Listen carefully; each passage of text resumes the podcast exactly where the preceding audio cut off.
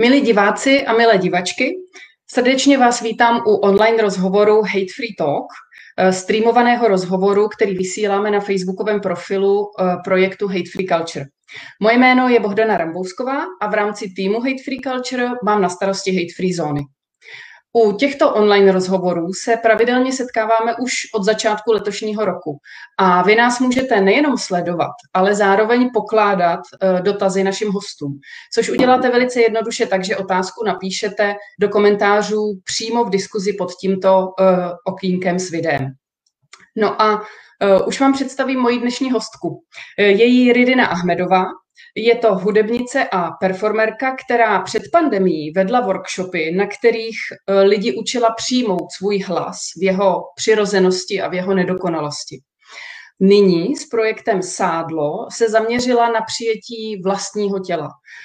A to navzdory zraňujícím komentářům, které často přicházejí nejen od nejbližších lidí, ale i od úplně cizích lidí někde na ulici.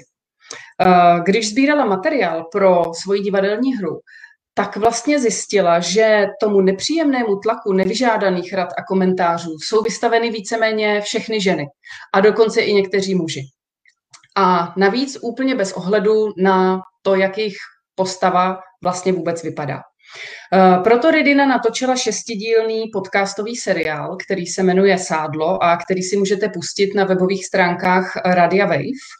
A nyní vzniká také kampaň Moje tělo je moje, které tady tohleto téma chce ještě otevřít širší diskuzi. Takže Ridino, dobrý den a srdečně děkuju, že jste si našla čas si s námi dneska povídat. Dobrý večer a děkuji za pozvání.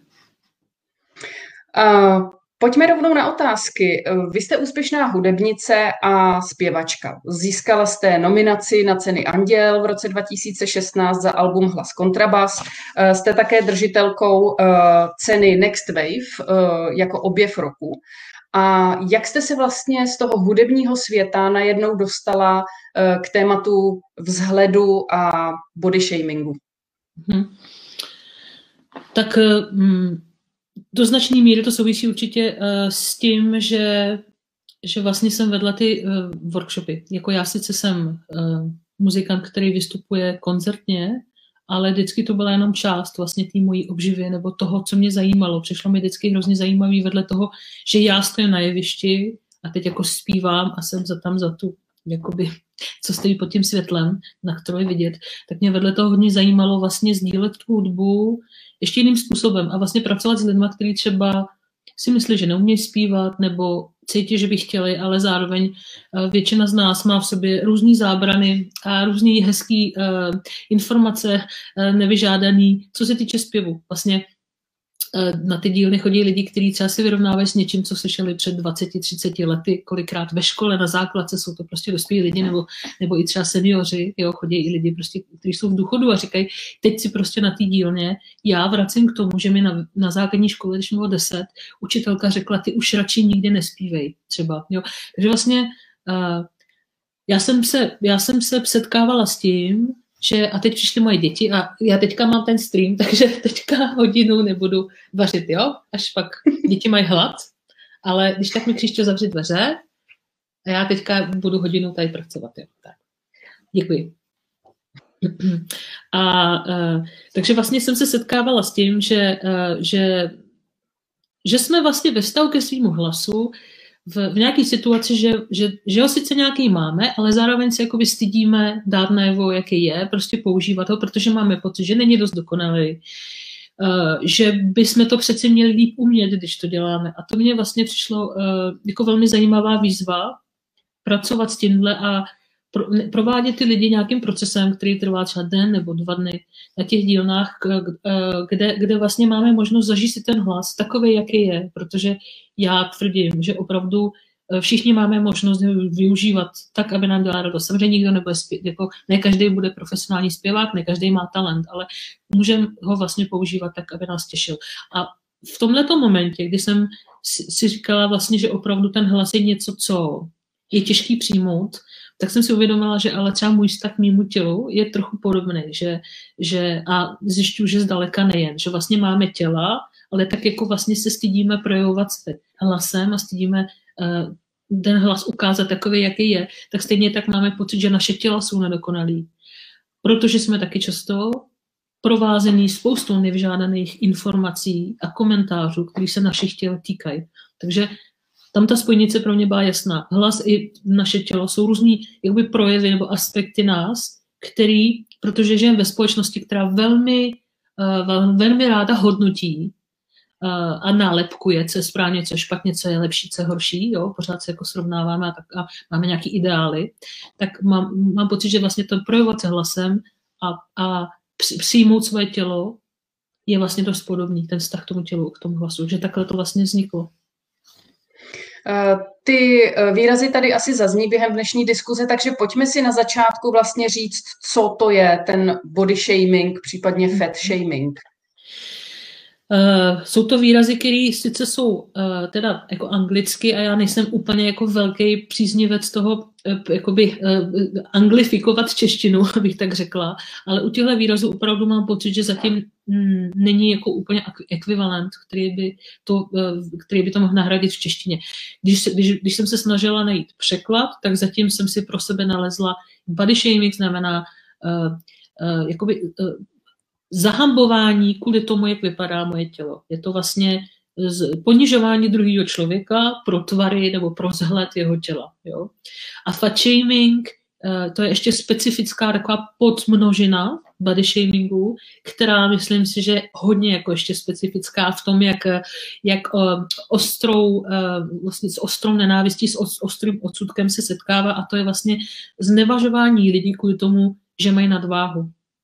Jo, takže mám pocit, že ten body shaming, vlastně to ponižování se děje opravdu jakoby napříč populací a může to být, protože je žena moc hubená, nebo je to na mém o ženách, ale týká se to i mužů, protože je člověk moc hubený, protože je moc tlustý, protože je moc vysoký, protože žena má malý prsta, protože je moc chlupatá, nebo si dovolí se neholit chlupy, který má každá žena a tak dále. Jo, to prostě opravdu může dojít velký nos, když mi teď píšou ty ženy, píšou hlavně ženy, ale píšou i muži, když ty lidi mi píšou, na základě podcastu, tak těch důvodů, proč oni slyšeli různý opravdu hodně nepříjemný a agresivní vlastně komentáře, tak těch důvodů bylo jako na tom těle, těch důvodů se najít spousta. Takže body shaming je vlastně celá ta skupina toho znevažování těla pro jeho vzhled a fat shaming je taková podskupina, která se týká vlastně jako tloušťky nebo nadváhy. Jak už jsem zmínila, tak při sběru materiálu pro vaši divadelní hru jste vlastně dala na Facebook výzvu, ať se vám přihlásí ženy, které nemají na těle to správné množství sádla. A oni se skutečně přihlásili. Čím si vysvětlujete, že vlastně tolik lidí je ochotno se s vámi jako s někým úplně cizím, kterého do té doby vůbec nepotkali, bavit o vlastně tak intimní věci nebo intimních prožitcích, které často vlastně jsou velmi negativní a smutné. Mm-hmm. Mě to hodně překvapilo, protože sama vím, jak není lehký o takovýchhle věcech mluvit, protože ve chvíli, kdy já o tom promluvím, tak jako kdyby znova zažívala ty hrozný pocity, který jsem měla, když mi to ten člověk řekl. Takže já vlastně znova si tu situací musím jakoby projít. Včetně těch emocí, které samozřejmě můžou být mírnější, než když se to stalo, ale pořád jsou hodně silný, jo. To je to prostě nepříjemný, je to ponižující. Vlastně říct nahlas, to prostě říkali o mně, že jsem vepř. Jo, mě třeba říkali na základce vepři. A když to říkám po XT a už jsem s tím tak nějak jako srovnaná, tak pořád je to vždycky, tam je ten záblesk té bolesti z toho, že tohle jsem zažila, jo.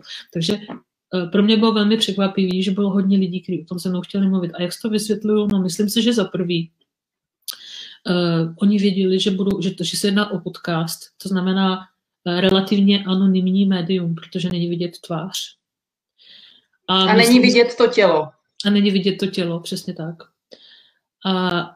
A i když to mám ten hlas sám v sobě, prostě to já právě, jak s tím hlasem pracuju, tak jsem si toho dobře vědoma, že ten hlas je taky určitá vizitka. Prostě ty hlasy jsou tak pestrý a jako specifický, že je snadný relativně poznat toho člověka po hlase. Jo. Taky se to stalo, že někdo někoho poznal a ten člověk se s tím musel vyrovnat, že vlastně ho ten blízký člověk poznal. Ale druhá věc je, myslím si, že, a to si myslím, že je hlavní důvod, že ten tlak, ta potřeba o tom mluvit je tak obrovská, že vlastně spousta lidí v tom přetlaku bylo ochotných překonat ten stud, aby to mohli jakoby, že bylo pro ně, myslím si, důležité, že existuje prostor, kde o tomhle se dá mluvit. A to, že mě neznali, bylo možná o to snazší, protože mluvit o tom s někým blízkým mě ještě těžší.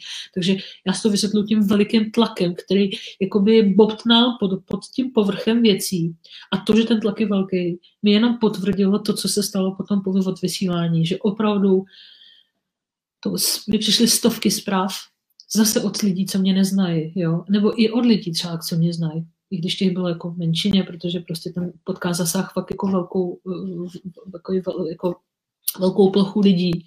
Ale uvědomila jsem si z těch reakcí, kolik lidí tohle vnímá jako nějaký tabu, o kterém normálně se nedá mluvit, protože mě psali, já jsem vděčná za to, že konečně o tomhle můžu mluvit, a třeba říkali, škoda, že ten podcast nepřišel dřív, protože by mi ušetřil spoustu trápení, protože jsem si myslela, že tohle se děje jenom mně, že jsem já fakt špatná, že si to jakoby zasloužím, že mi ty věci takhle říkají, protože jsem fakt tak hrozná, a najednou já vidím, kolik lidí to zažívá, a je to nějaká úleva uvědomit si, že možná je to nějakým nastavením společnosti, možná to fakt není jenom tím, že já by byla tak jako nepoužitelná a hrozná.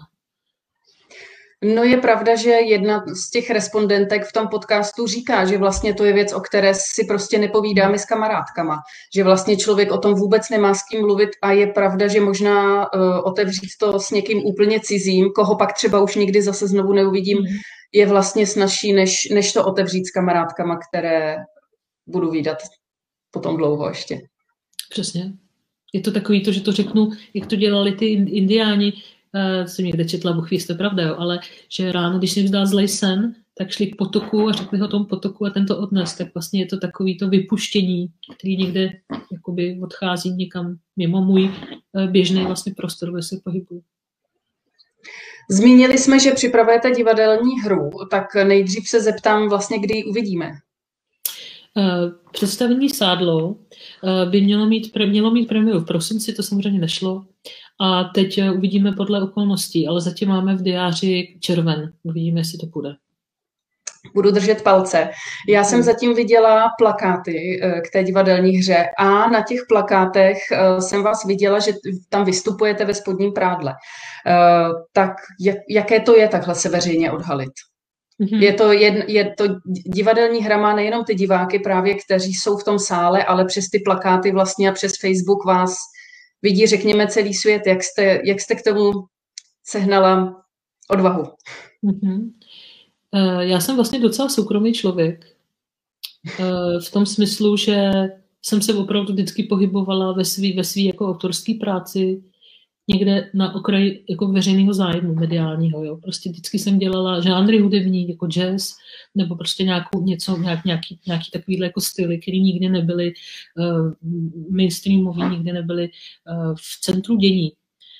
A u tohohle představení já jsem přiznám, že vlastně to celé, co se strhlo okolo Sádla, pro mě je strašně zajímavý, protože právě ukazuje, nakolik to téma je jako, já jsem někde napsala, že to je vlastně, když člověk šlápne na minu, že se ten mediální zájem a ta intenzita těch reakcí ukazuje, jak veliký téma a nezaléčený nebo neošetřený téma to je. Ale já, když jsem do toho šla, tak jsem opravdu do toho šla s tím, že udělám malý představení, který se bude odehrávat prostě v komorním prostoru. A samozřejmě jsem zvažovala, do jaký míry budu oblečená, nebudu, ale je to představení o mém těle a o tom, jak já se hledám cestu k sebepřijetí, jako ke svýmu tělu, a o tom, co všechno slyší žena o svém tělu, když jde životem. A přišlo mi absurdní, aby byla schovaná, protože právě to představení o tom, že se to týká toho těla. Takže jako já nejsem třeba příznivcem extrémních výrazů na jevišti, jakože jsou lidi, co jsou nazí na jevišti, nebo dělají různý další úkony na jevišti, prostě, ať už je to, polívají se krví. Třeba vyměšují a takovýhle to. Teda není jako moje cesta, která by mě jako konvenovala, ale zároveň jsem měla pocit, že do určitý míry ta syrovost, ta opravdovost k tomu patří, protože prostě o tom mluvím, jo. A mluvit o svém těle a bát se ukázat je protimluv asi. No a můžete nám dát nějaký recept, jak ujít tu cestu, že teda si nejenom přestanete něco dělat z poznámek ostatních, ale právě i to, že vlastně se stanete jakýmsi, ne obličejem, ale tělem vlastně toho tématu. Mm-hmm. To je jako těžká otázka. Nemyslím si, že ten proces bych měla jako uzavřený, jo? Že bych jako došla do nějakého bodu a teď už bych byla jako úplně nad věcí imunní. To, co si uvědomuju čím dál víc, je, že jakákoliv nenávistná poznámka, která ke mně přichází, tak ve mně budí spíš soucit. Protože to znamená, že ten člověk, který má potřebu vlastně vykazovat nějakou agresi, tak má to vlastně má ten vztek v sobě. A pokud má vztek v sobě, tak si něco řeší a pokud si něco řeší, tak mu není dobře. A já mu přeju jenom, aby mu bylo líp. Ale vím, že to vůbec není můj problém. Jo, takže já vlastně tohle něco, čím já to dokážu už poslat zpátky, protože to není moje. Já mám svoje zodpovědnosti za svůj život a za spoustu věcí, které si řeším sama ve svém životě. Ale to jako problémy druhých lidí, který ke mně vysílají tímhle způsobem, tak se mě fakt netýkají a vnímám tam nějakou stěnu, kdy to prostě posílám zpět. Takže tohle to uvědomit si, jako pro mě ten soucit, jo, nebrat si to jako agresi, která míří na mě, uvědomit si, že to vůbec není o mně, že to je prostě o nich a je mi jich fakt jako líto a přála bych jim upřímně, aby jim bylo prostě dobře, protože by pak neškodili ani sobě, ani druhým, ale není to můj biznis. No a mně přijde, že ta cesta má ještě vlastně dvě části. Tou první je obrnět se proti útokům nebo agresivním poznámkám ostatních, ale ta druhá část je potom ještě to osobní sebepřijetí a nalezení nějaké lásky, řekněme, vůči sobě a svému tělu.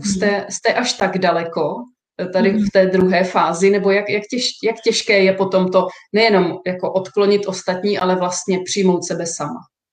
Já se nemyslím, že jsem u cíle, opravdu ne, ale myslím si, že jako člověk, který už má opravdu něco za sebou, já vypadám jako mladší, ale mě je 46, bude mi 47 za chvíli, jo. A už mám prostě odžito. A to stárnutí nebo to zrání je něco, co je velmi blahodárný v tom, že člověk přijímá věci tak, jak jsou. Já prostě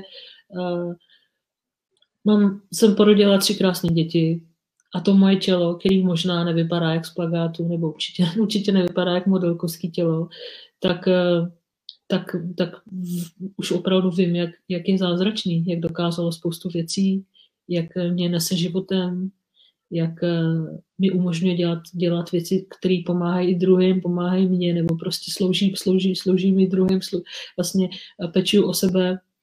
A je takový, jaký je.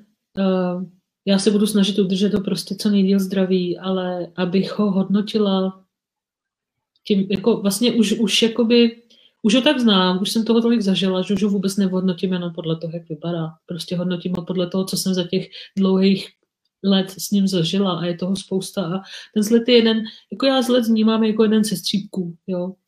A ještě postava je jenom jeden z aspektů vzhledu, jo. Já si nemyslím, že to je jediná věc, kterou máme. Takže prostě na té mozaice bohatý, nádherně jakoby pestrý, kterou každý jsme, tak ten vzhled, nebo ta postava je prostě takový malý kousek, který třeba já nemám tak dokonalý, jako mají jiní lidi, ale zase mám spoustu jakoby vlastně dalších věcí, které mě těší, za které jsem vděčná a vlastně brát ty věci v kontextu si myslím, že je takový zdravý náhled na to. V tom podcastu mimo jiné zaznívá, že kruté komentáře na ten vzhled přicházejí od těch nejbližších lidí v rodině, i od spolužáků nebo i od úplně cizích lidí. Je těžší tohleto slyšet od lidí, kteří jsou mi blízcí, kteří mají být tím mým bezpečným prostředím, nebo vlastně od úplně cizího člověka na ulici, který mi to vpálí úplně nečekaně do obličeje? Myslím si, že čím je ten člověk blíž, tím víc si ho pouštíme blízko. No, tím i blíž, protože si ho vlastně pouštíme k tělu doslova. Jo? I přeneseně často doslova.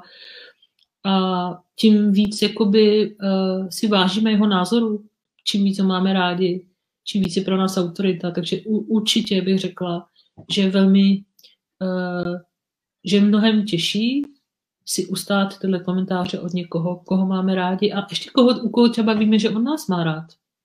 Tam často tyhle komentáře od těch cizích lidí opravdu přesně člověk řekne, no, to je chudák, frustrovaný, tak prostě, jo, no, nazdar, děkujeme za názor, posíláme klíčenku, jo.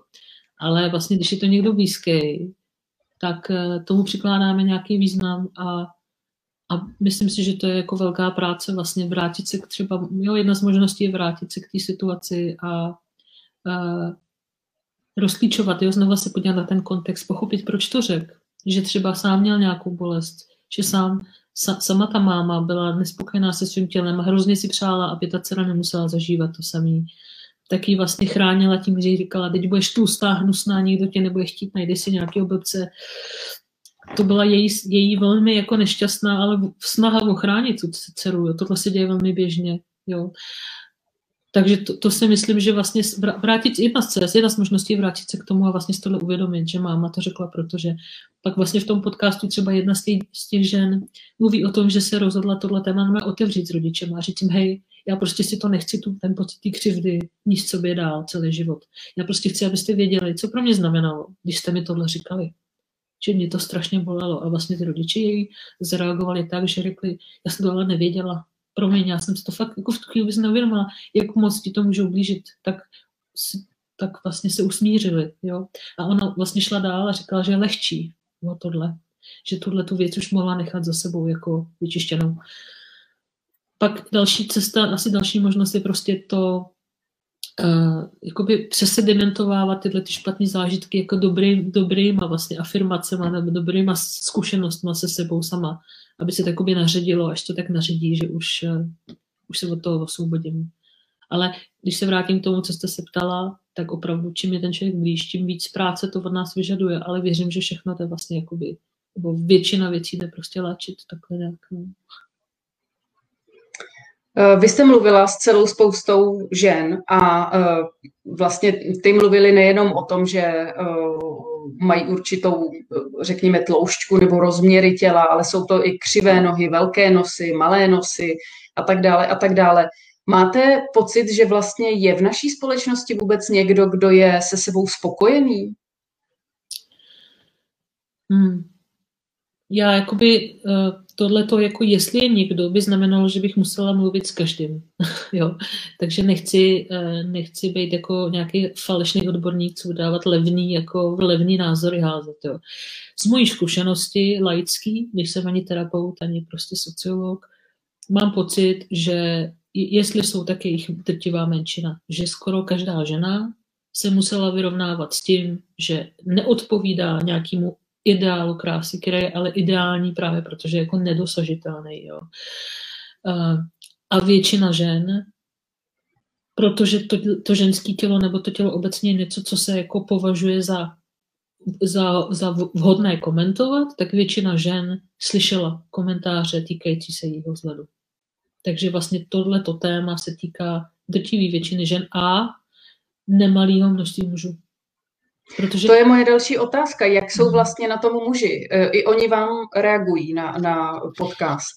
Já jsem ten podcast, tím, že to je vlastně jako ta ambice toho podcastu nebyla vytvořit nějakou publicistickou nebo sociologickou jako studii k tomu tématu. Jo. Já jsem opravdu šla jakoby s autorským jakoby záměrem, kdy já ten podcast provázím jako nějakým osobním narrativem a k tomu vlastně vždycky mluví ty ženy. Takže já jsem se výhradně zaměřila na ženy. Ale už v komentářích takhle na sociálních sítích, to jsem zaznamenala, a i v těch osobních zprávách, co mi chodí, se ozývají muži a říkají, ale nás se to týká taky. Jo, takže teďka já mám ale pocit, že to není úplně jako symetrický, že tam není úplně zrcadlová nějaká jako... podoba toho, co se děje mužům a ženám, protože obecně prostě ta společnost je nastavená tak, že atribut krásy je něco, co se primárně vyžaduje po ženách a ty muži mají jakoby jiný ty imperativy, co musí jako splňovat. Takže u mužů je to spíš třeba nějaká síla nebo nějaká odvaha, to, že se nebojí, to, že jsou sválnatý, to, že zabezpečí rodinu, je to vlastně zase jako jiná oblast, která se toho ale z vzhledu částečně taky dotýká. Takže co jsem takhle opravdu laicky si tak jako poskládala, tak u mužů je problém. Když jsou drobný, když nejsou dost vysoký, když nejsou dost sválnatý, jsou hubený. Vlastně paradoxně ta nadváha je ještě docela jako tolerovaná, protože ten chlap je velký, tak to jako je ještě... asi jak kdy, jak jde, ale není to tak jako jednoznačně prostě špatně, jo. Pak samozřejmě velikost penisů, a to jsem teda pochopila, že jde už na základních školách, že na základních školách mi psal jeden právě z těch lidí, co se ozvali, říkal, jak na základce stál vlastně na pisoárech kápou. A když tam ty kluci čůrali, tak ten, kdo zrovna podle něj neměl dost velký penis, tak to pěkně jako by vlastně slízlo. No, takže to jsou, a to vlastně zase mi psal muž, který je dospělej, ještě je krásný, že teda pracuje jako učitel na základce, tak říkal, že na základě těchto svých zkušeností on tohle strašně se snaží ošetřit u těch dětí a hodně na to dbá, aby se to nedělo dál, jo, tam, kde on působí, takže to je skvělý. Ale zkrátka je to téma, který se týká bohužel opravdu hodně lidí, no. S tím, o čem si teď povídáme, souvisí i otázka z publika, kdy Lenka se ptá, jestli budete v podcastech Sádlo nějak pokračovat a jestli se může třeba nějak přidat a podpořit vaše snažení. Tak moc děkuju. Podcast Sádlo jako takový na Radio Wave, ten vlastně je 6dílnej, plus ty 3 doprovodní debaty, ale já určitě vlastně bych chtěla v tom tématu pokračovat. A právě my teďka budeme 10. března spouštět hitovou kampaň na projekt, který se jmenuje Moje tělo je moje. A v rámci toho projektu my chceme teda vlastně, protože já jsem, když ten podcast vlastně natáčela, tak jsem si říkala, to je tak šílený, že mně přijde prostě málo, jenom si to říct, co se vlastně děje, jenom to zkonstatovat, také to vlastně zveřejnit a nechat to být. Takže prostě, jestli můžu něco dělat pro to, aby se to aspoň trochu změnilo, tak to chci zkusit. Takže vznikl nápad vlastně na to udělat tuhletu kampaň, která bude dělat besedy pro děti ve školách. Jo, to máme vlastně domluveno s jednou agenturou, která se zabývá právě přípravou jako takového hodnotového vzdělávání ve školách, že vypracujeme pracovní listy, připravíme strukturu besed pro různý věkové skupiny na základní, na střední škole.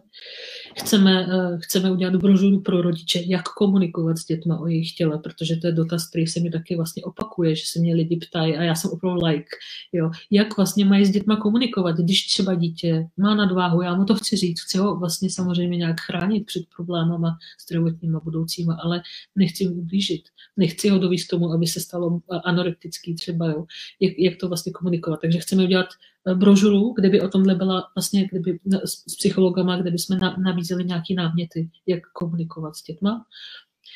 Potom vlastně máme ještě několik dalších takovýchhle plánů a programů a jeden z nich je podcast. Ten podcast jako není úplně levná záležitost. Pokud já ho chci dělat tak, jak vlastně mě baví a jak mi to dává smysl a jak cítím, že prostě tomuhle tématu odpovídá, to znamená nějakou jako dokumentární formou, tak je to mnohem nákladnější, než když si 2 lidi sednou k mikrofonu v jedné místnosti, to se nějak jako šmikne rychle a jde to ven.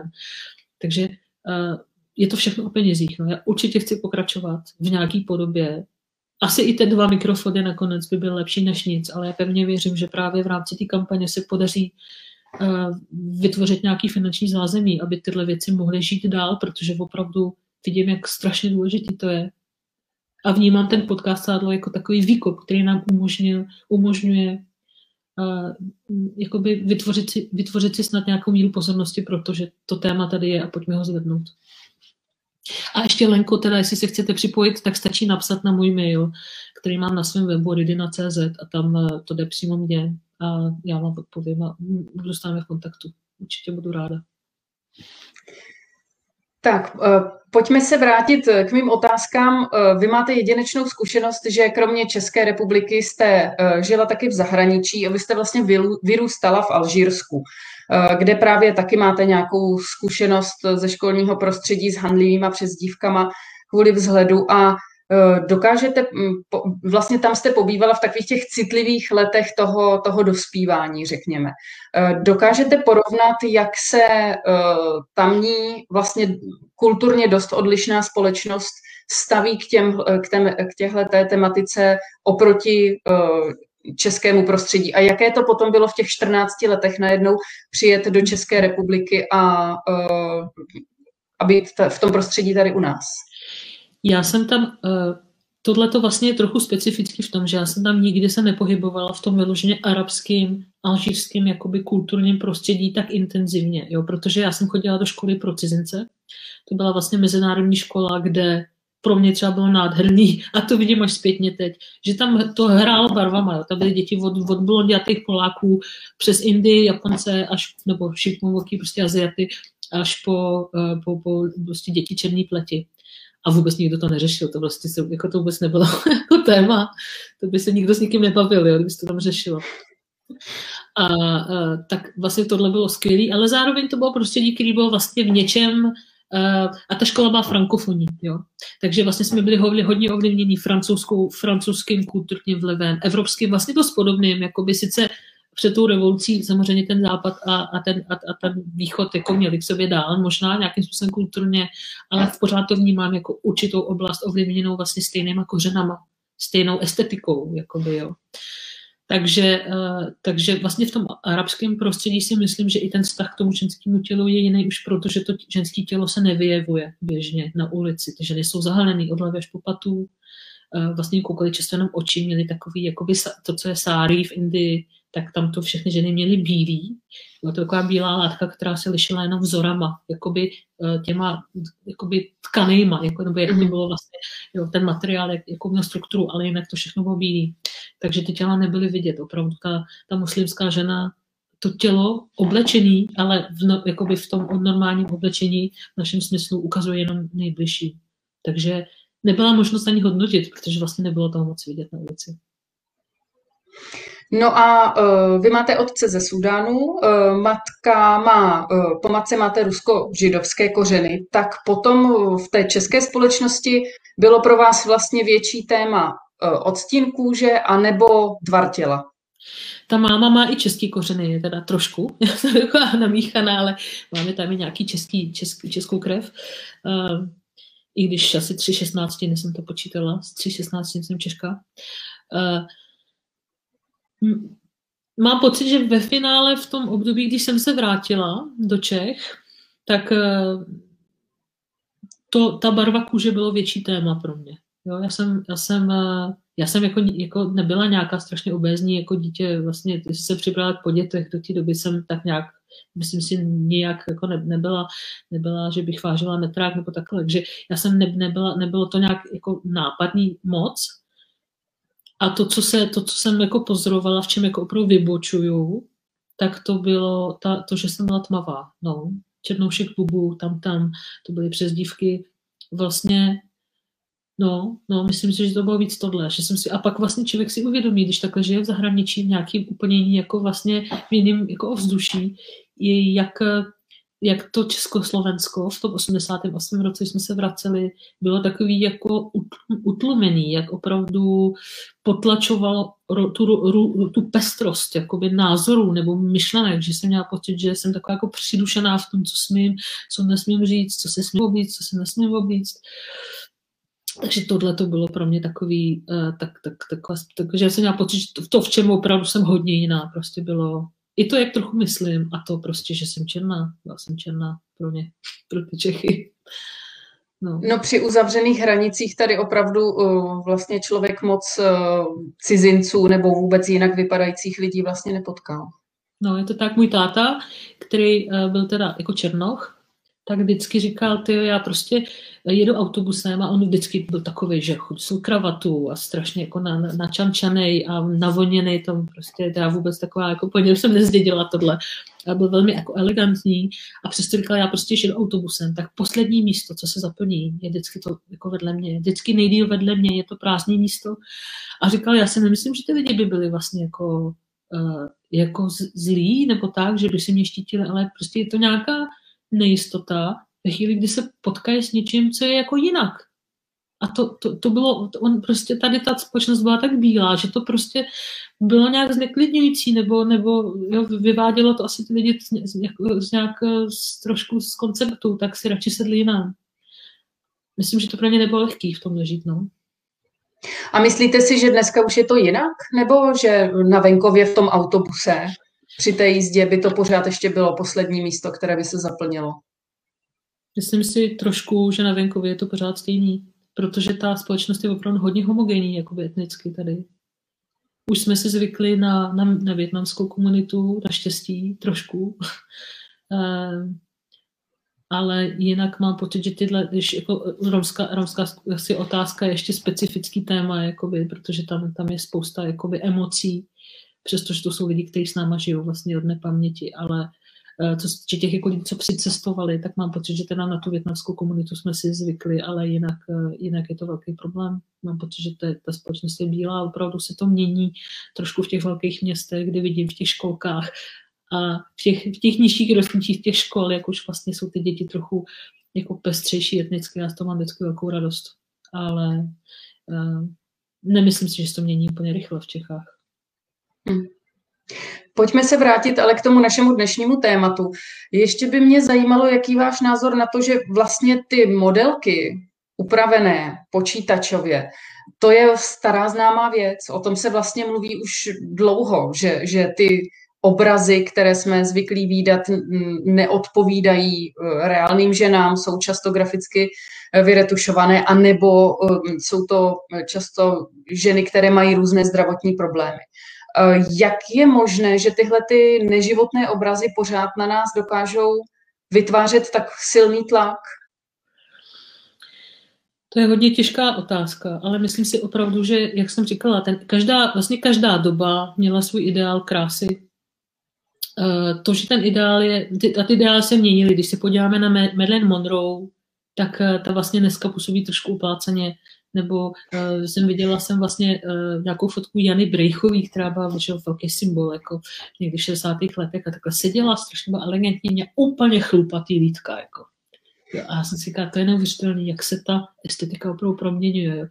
A pak si prostě zalistuju knihama, vidím ty barokní vlastně ženy, které opravdu mají jiný tvary. A pak zase ty útlý renesanční ženy a gotický vlastně útlý ženy a je to prostě, nějakým způsobem se to proměňuje, s čím to souvisí asi hodně vlivu. Já si myslím, že to, že ten ideál krásy je tak hubený, že zase je synergie jako více vlastně vlivu. Asi to souvisí s tím, že prostě že aspoň se o tom tak, jako jsem o tom tak četla, že vlastně ty modní návrháři často gejové vlastně preferují ty klučičí postavy, které vlastně oblékají teda do těch ženských šatů, ale jsou to vlastně jakoby, a navíc jsou to univerzální postavy, kdy vlastně ty šaty jdou přehazovat z jedné na druhou. Potom s tím asi souvisí taky to, že prostě jsme nezažili dlouho hlad, že tato společnost žije v přebytku a ten hlad je něco, co známe prostě z knih, pokud nějaký čteme, ale není to nic, co by tvořilo naši bezprostřední zkušenost a těch vlivů je asi víc. A pak myslím si, že hraje roli taky vlastně takový ten kult mládí, kdy žena má vlastně vypadat co nejmladší, klidně jakoby ještě nedospěle skoro vlastně, takže teda se jako nemá ty chloupky, a vlastně je málo jakoby vyvinutá. To si myslím, že všechno může hrát roli. A vy jste se ptala, proč je pro nás tak zásadní ten vzor. Jak to, že na nás pořád má vliv, když dávno víme, že vlastně je to jenom, je to v počítači udělaný, takový ženský vlastně neexistují. Tak jak to, že přesto na nás pořád tak dokážou ovlivňovat život. I když samozřejmě už jsou třeba různé, vím několik e-shopů s oblečením, kde najdeme právě modelky třeba už úplně různých tvarů a které právě tady tuhletu štíhlost až jako nezdravou už dávno nerazí. Mm-hmm. Ale přesto se podíváme ráno do zrcadla a připadáme si tlustý. Nebo ošklivý. Nebo ošklivý. Nebo hubený, nebo málo prsatý, nebo ja, přesně. Zadkem, nebo že máme ty nohy jinak, než bychom měli mít. Protože kamarádka třeba zrovna včera mi vyprávěla, ta je jako taková hodně utloučka, jak zažívala úplně ty samé věci, když byla hubená. Ono fakt nejde jenom o tu nadváhu, jde o to odlišování se od nějakého kanonu, kde zase právě sice ten pas musí být hubený, a ty prsta musí být velký. Jo.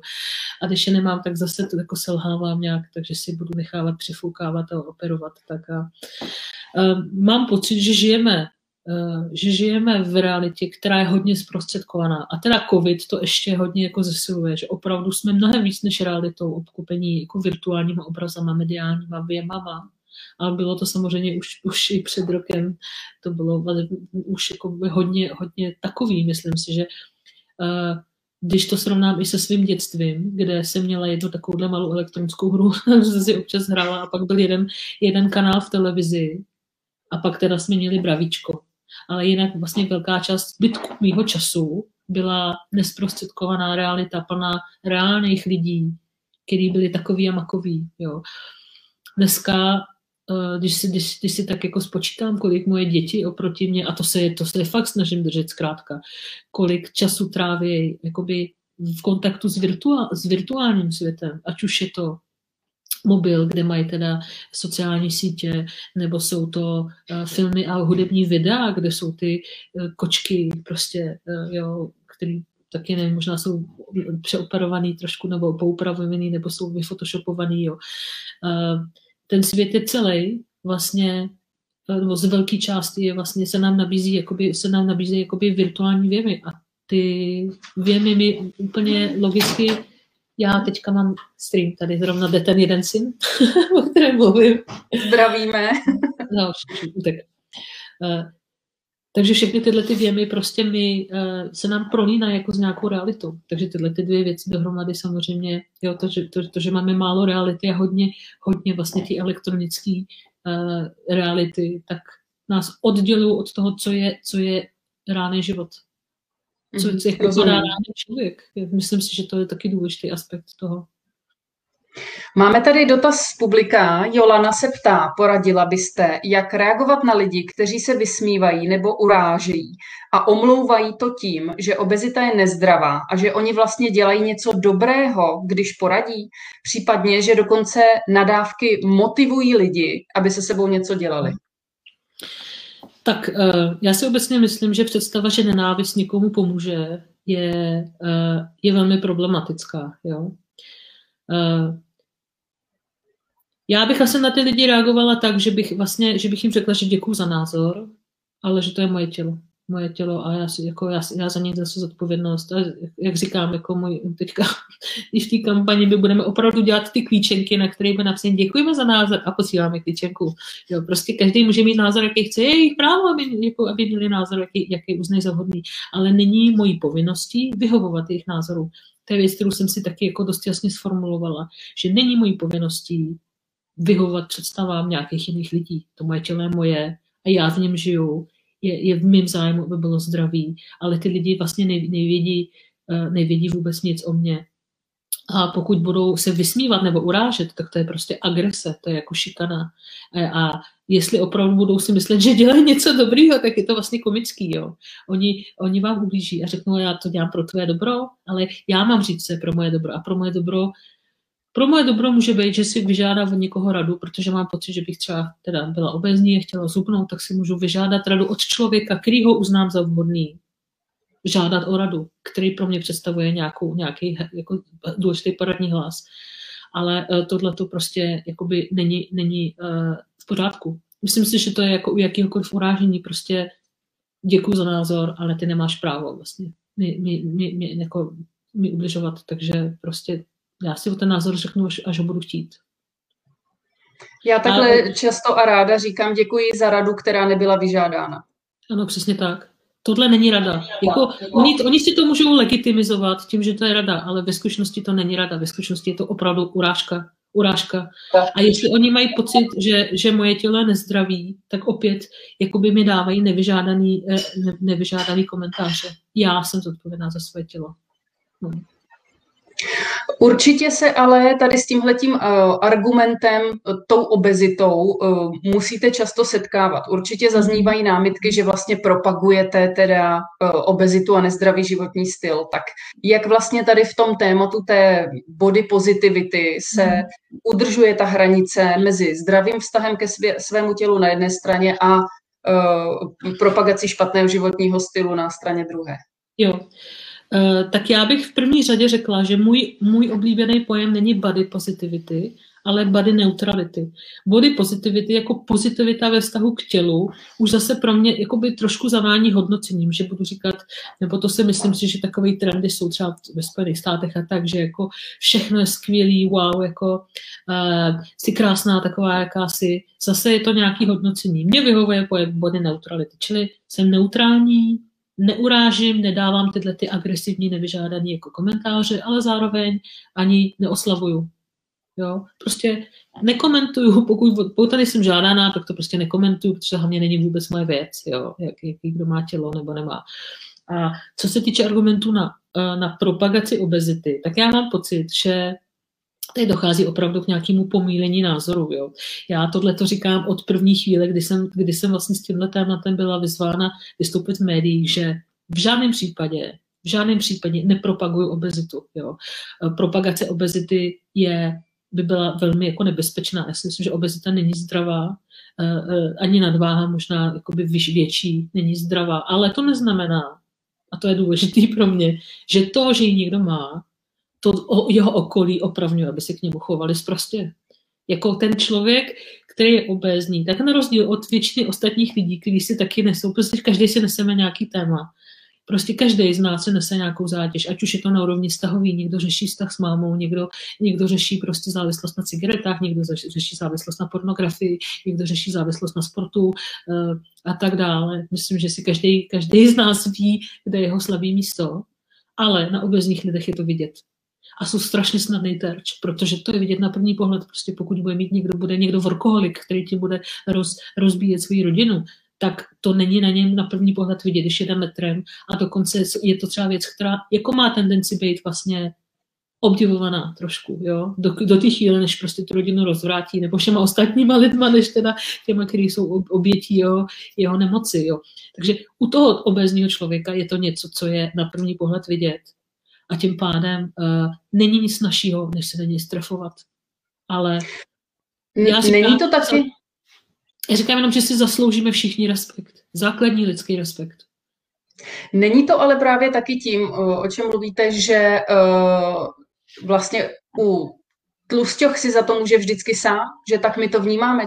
Tlustý člověk si za to může sám, ale když teda máte ten velký nos nebo ty křivý nohy, tak tam pořád je chudák holka, no, takhle prostě narostla, tak co se s tím dá dělat?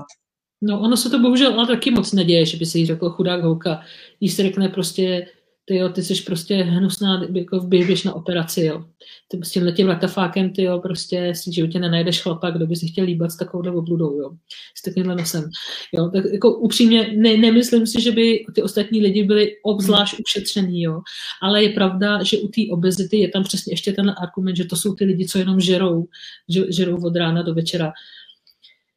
Myslím si, že ale zase je to hrozně jakoby snadný se k tomuhle, jakoby kdo chce, tak si tu hum najde, jo. Kdo se trochu víc o to bude zajímat, tak prostě velmi rychle zjistí, že jakákoliv porucha příjmu potravy nebo jakýkoliv nezdravý vztah k jídlu nebo prostě fyziologické vybočení z nějakého jakoby zdravého středu je souhra mnoha vlivů. Jsou tam sociální vlivy, kdy prostě možná jsem tak chudá, že nemám jako na kvalitní jídlo, takže si kupuju vlastně opravdu junk food a nejlevnější jídlo, protože prostě zelenina je drahá a kvalitní maso je drahý. Jsou tam psychické vlivy, protože zajídáme jídlo, že jo. Jsou tam fyzické dispozice, že prostě někdo, to víme, že někdo jí od rána večera nepřibere, někdo prostě jí mnohem míň, obaluje se. Je to v synergii mnoha vlivů a říct, že to je, protože ty lidi jsou líní a tlustí, je taky agrese, protože to tak prostě není, je to zase urážka. Já jsem s oblibou pak jako vlastně říkala, já třeba během lockdownu znám hodně lidí, kteří hodně přibrali, jo. Přibrali třeba 50 kilo za ten rok, protože prostě ten životní styl se změnil. Mně se to nestalo jenom proto, že jsem zvyklá od jak živa, nebo už velmi dlouho, se opravdu jídla hodně držet, jo. Já jim vlastně nízkosacharidově a držím přerušovaný půst, takže jsem zvyklá být na sebe velmi přísná. Protože vím, že to moje tělo také potřebuje a vím, že to je cena, kterou platím za to, že mám nějaký metabolismus, ale je to pro mě lepší, než prostě vážit ještě mnohem víc. Jo. A tak si vždycky, když někdo říká, ona je tlustá, ona žere, prostě, kdyby přestala žrát, tak já se fakt v duchu jenom směju, jo. Protože prostě to takhle, a to jsem abstinent ještě k tomu, takže fakt jako, kdo chce dávat, jakoby, kdo chce hejtovat, tak si hejty najde asi tak. Máme tady další komentář. Hana píše, chtěla bych vám moc poděkovat. Sádlo je skvělý a moc pravdivý podcast. Přijde mi, že asi všechny z nás mají nějaké zbytečné komplexy. Sama jsem si kvůli postavě prošla jako malá šikanou a myslím, že je potřeba si to uvědomit, protože to máme pak v sobě celý život. A Marta píše, dcery jedí stejně a stejně se hýbou, jedna je štíhlá a jedna obézní. Ať mi někdo tvrdí, že to není metabolismem. A tím se dostáváme k mojí otázce, chtěla jsem se právě zeptat, rodiče, už to tady zaznělo, často svými i jako dobře míněnými poznámkami nebo nevědomou pasivní agresí a vlastně u svých dětí vzbudí velké problémy, které si řeší dlouho.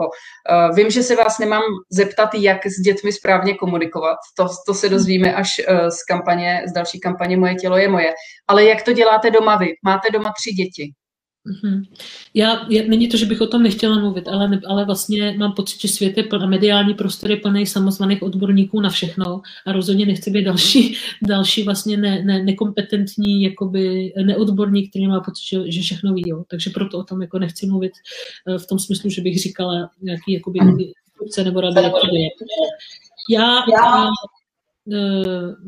se snažím komunikovat to citlivě a spíš jako motivovat v tom smyslu, než že bych řekla, hele, ty si prostě, kolik si toho snědl, podívej se, jako to není dobře, tak se snažím třeba, můžu třeba říct, myslím si, že jsme všichni na cestě v tom naučit se jíst a že všichni máme i ty ještě prostě rezervy, můžeme prostě na tom pracovat, aby jsme jedli tak, jak to našemu tělu vyhovuje. Snažím se třeba dětem říkat to, co vím, že mě pomohlo, vnímej své tělo, protože ono ti to hodně řekne. Jako. Vnímej, jestli máš hlad, vnímej, jestli je to fakt, jako rozlišovat třeba hlad a chuť, mi přijde důležitý u dětí. Že moje dcera se na obědvá a řekne, já mám hlad, já si dám buchtičku a čokoládku, ale není to hlad, je to chuťka, to je chuťka, to je prostě rozdíl. Naučit se, ale to je o tom naučit se poslouchat své tělo, že myslím si, že jedna možnost je jakoby ten direktivní rodič a říct, tohle už nejíš, tohle ještě můžeš a druhý rohlík už si k večeři nedávej. Samozřejmě někdy jako furt mezi tím lavíru, taky k tomu mám sklon, jo. Vůbec se nechci, já v tom systému jedu taky, protože já jsem v něm taky vyrostla, to vůbec teďka nechci, aby vyznělo, že jsem jako osvícená matka roku, jo, vůbec to tak není, ale vím, že tohle je jeden pol, jakoby tenhle direktivní rodič, který prostě naučí to dítě, že dítě prostě sklapne a poslouchá rozkazy, nebo prostě ví, jak to správně řekl, protože mu to řekl rodič, jo, nebo nějaká autorita. A pak si myslím, že vede k tomu, že máme tendenci fakt jako poslouchat autority víc než svůj místní hlas. A druhý extrém je to prostě učit to dítě, aby samo se stalo zodpovědným za sebe, ale samozřejmě zase to je něco, co já si to teďka učím, jo? Co nemůžu očekávat od malých dětí, že budou umět. Takže si to hledá mezi těma dvěma polama vlastně, jako snažit se je víc tomu, aby se vnímali, ale zároveň se nedelegovat veškerou tu zodpovědnost na ně. Je to těžký a nevím, jestli to dělám správně, snažím se to učit pořád. No a člověk se těžko zbavuje všech těch návyků a těch rutin, které pozbíral za celý svůj život. Vnímáte, že třeba máte nějakou tendenci jinak v těchto těch věcech komunikovat se syny a s dcerou? Přistihla jste se někdy při něčem takovém?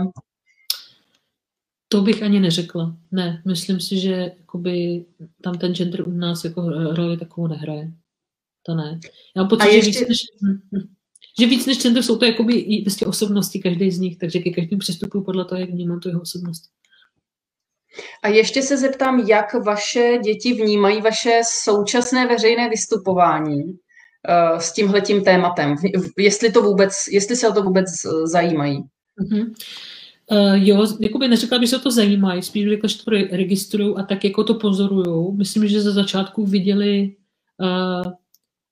co to pro mě znamenalo jít s takovým intimním tématem vlastně ven, jo? Že to pro mě nebylo snadný a byli tady u toho, když třeba jsem měla strach, co to způsobí, jako do jaké míry to pro mě bude, do jaké jsem budu schopná si to ustát, že prostě něčem takovým jdu ven. A pak ale o to víc, když jsem věděla, že vlastně, že tím jako těžkým časem se mnou prošli, tak jsem jim ale dávala číst ty zprávy, co mi chodily, jo. A říkala jsem jim, jako prostě stojí za to, jako jít si za svojí pravdou, jako jít jako překonat to, ten diskomfort vlastně stojí za to, protože vidíš to, ale teďka prostě opravdu mě chodí tolik zpráv od lidí, kteří jsou vděční za to, že se to stalo, kterým to pomáhá, jo, a to, že jsem takhle platná, nebo že jsem si to ustála, vnímám jako jako velkou, vlastně, jako velkou lekci i pro ty děti. Věřím tomu, že je to nějak třeba posílí v tom, že se nebudou bát říkat své názory. No a jinak jako oni mají k těm sociálním sítím a kešlí ty elektronice už trošku jiný vztah než já. Takže mi řeknou, hejte, no, tak to je, mami, to je internet, jako, jsou socky, jako. Protože my si jenom je 14:11, takže už hlavně ten velký, už je velký a tak to prostě bere jako easy, no, tak co, to prostě začti, nebo jako, vlastně není to pro něj ekvivalent komunikace, což pro mě jako člověka z toho starého světa ještě je, když někde něco napíše, jsem já tendenci to brát, že to je jako kdyby mi to řekl, ale takhle sociální sítě nefungují, že jo. Tam jsou prostě schovaní lidi za nějakýma profilama a právě hejtují, protože sami třeba často mají problémy. Není to vůbec ekvivalent. A vlastně v tomhle mě přijde něčím zdraví, co ty děti, jako, jak to ty děti už umějí jako odfiltrovat. Tak to je povzbuzující slyšet, že mladá generace bude líp vybavená přesně na to vnímání nebo spíš odpálkování těchto hejtů a tady tohletoho, řekněme, násilí. Máme tady ještě jeden komentář z publika. Zlaté pravidlo pro komentáře o těle a vzhledu. Pokud nemáš co hezkého říct, tak mlč. I když si člověk může myslet, co chce, ne všechny soudy a názory musíme a máme říkat nahlas, píše Lucy. S tím naprosto souhlasím, to bych podepsala. To vnímám. Tak, děkujeme za komentář a myslím si, že to už bylo poslední příspěvek z mojí strany, protože čas nám neuvěřitelně běží. Takže musíme se rozloučit. Ridino, moc děkuji za zajímavý a otevřený rozhovor. Zároveň pokud jsme zaujali diváky, pokud jsme vás zaujali natolik, že si myslíte, že by někdo z vašeho okolí měl tenhle ten rozhovor taky slyšet a škoda, že ho neslyšel, tak se vůbec nic neděje, protože záznam rozhovoru zůstává na facebookovém profilu Hate Free Culture a kdokoliv si ho bude moct pustit i později. No a příští Hate Free Talk se koná už tento čtvrtek a hostkou bude Klára Laurenčíková z České odborné společnosti pro inkluzivní vzdělávání. Hovořit bude o uzavření českých škol a o tom, jak danou situaci řešit právě s ohledem na potřeby dětí. A rozhovor moderuje Kateřina Čopjaková z Hate Free Culture a rozhovor tradičně začíná v 19 hodin. Takže vás všechny srdečně zvu. Zvu vás také ještě na mojetělojemoje.cz a na HitHit, kde se již brzy rozběhne projekt na tuto kampaň Moje tělo je moje. Takže ještě jednou, Ridino, moc děkuji, že jste se k nám připojila. Moc děkuji všem v publiku, že psali komentáře nebo dotazy a těším se zase brzy na shledanou. Já si ještě můžu jenom na závěr říct, že my teď spouštíme, já už jsem to zmiňovala, kampaň Moje tělo je moje. 10. března spouštíme HitHit. A pokud máte pocit, že tohle téma málo zní ve veřejném prostoru a že je důležitý o něm mluvit a pomáhat lidem, aby si uměli udržet vlastně hranice bezpečí v tom smyslu, že nikdo nemá právo je šejmovat nebo zostuzovat za jejich vzhled, tak budeme moc rádi, když se k nám připojíte. Jsme na Facebooku i na Instagramu Moje tělo je moje a máme i stránku mojetělojemoje.cz. Díky. Díky moc, hezký večer. I vám díky.